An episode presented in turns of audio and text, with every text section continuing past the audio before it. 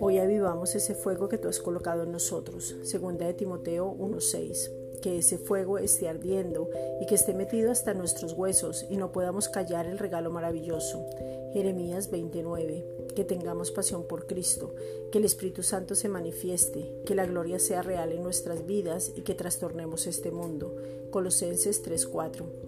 Padre, confiamos en ti porque tú eres nuestra roca y castillo. Salmos 18.2, nuestro libertador, nuestra fortaleza y nuestro Abba Padre. Romanos 8.14. Padre, gracias porque tú estás sagrado de nosotros a causa de tu Hijo Jesucristo. Somos aceptos en el amado. Efesios 1.6. Nos ves a través del Hijo, nos ves en el Espíritu. Segunda de Corintios 5, versículos 16 al 17.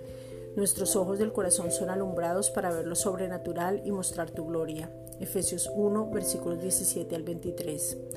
Tu ley es perfecta y nada puede esconderse de tu presencia y hoy estamos en la ley de la libertad y del amor.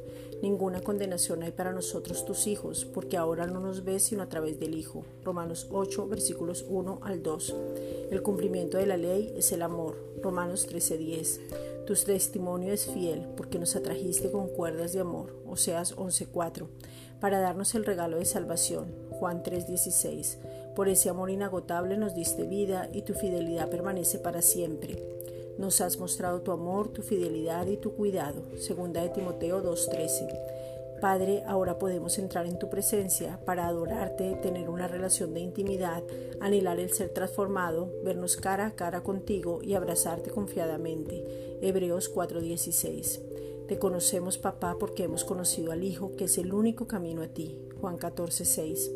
Pero hoy te pedimos tener un encuentro personal contigo, algo sobrenatural, algo que nunca hayamos visto. Juan 17, 3. Gracias, Padre.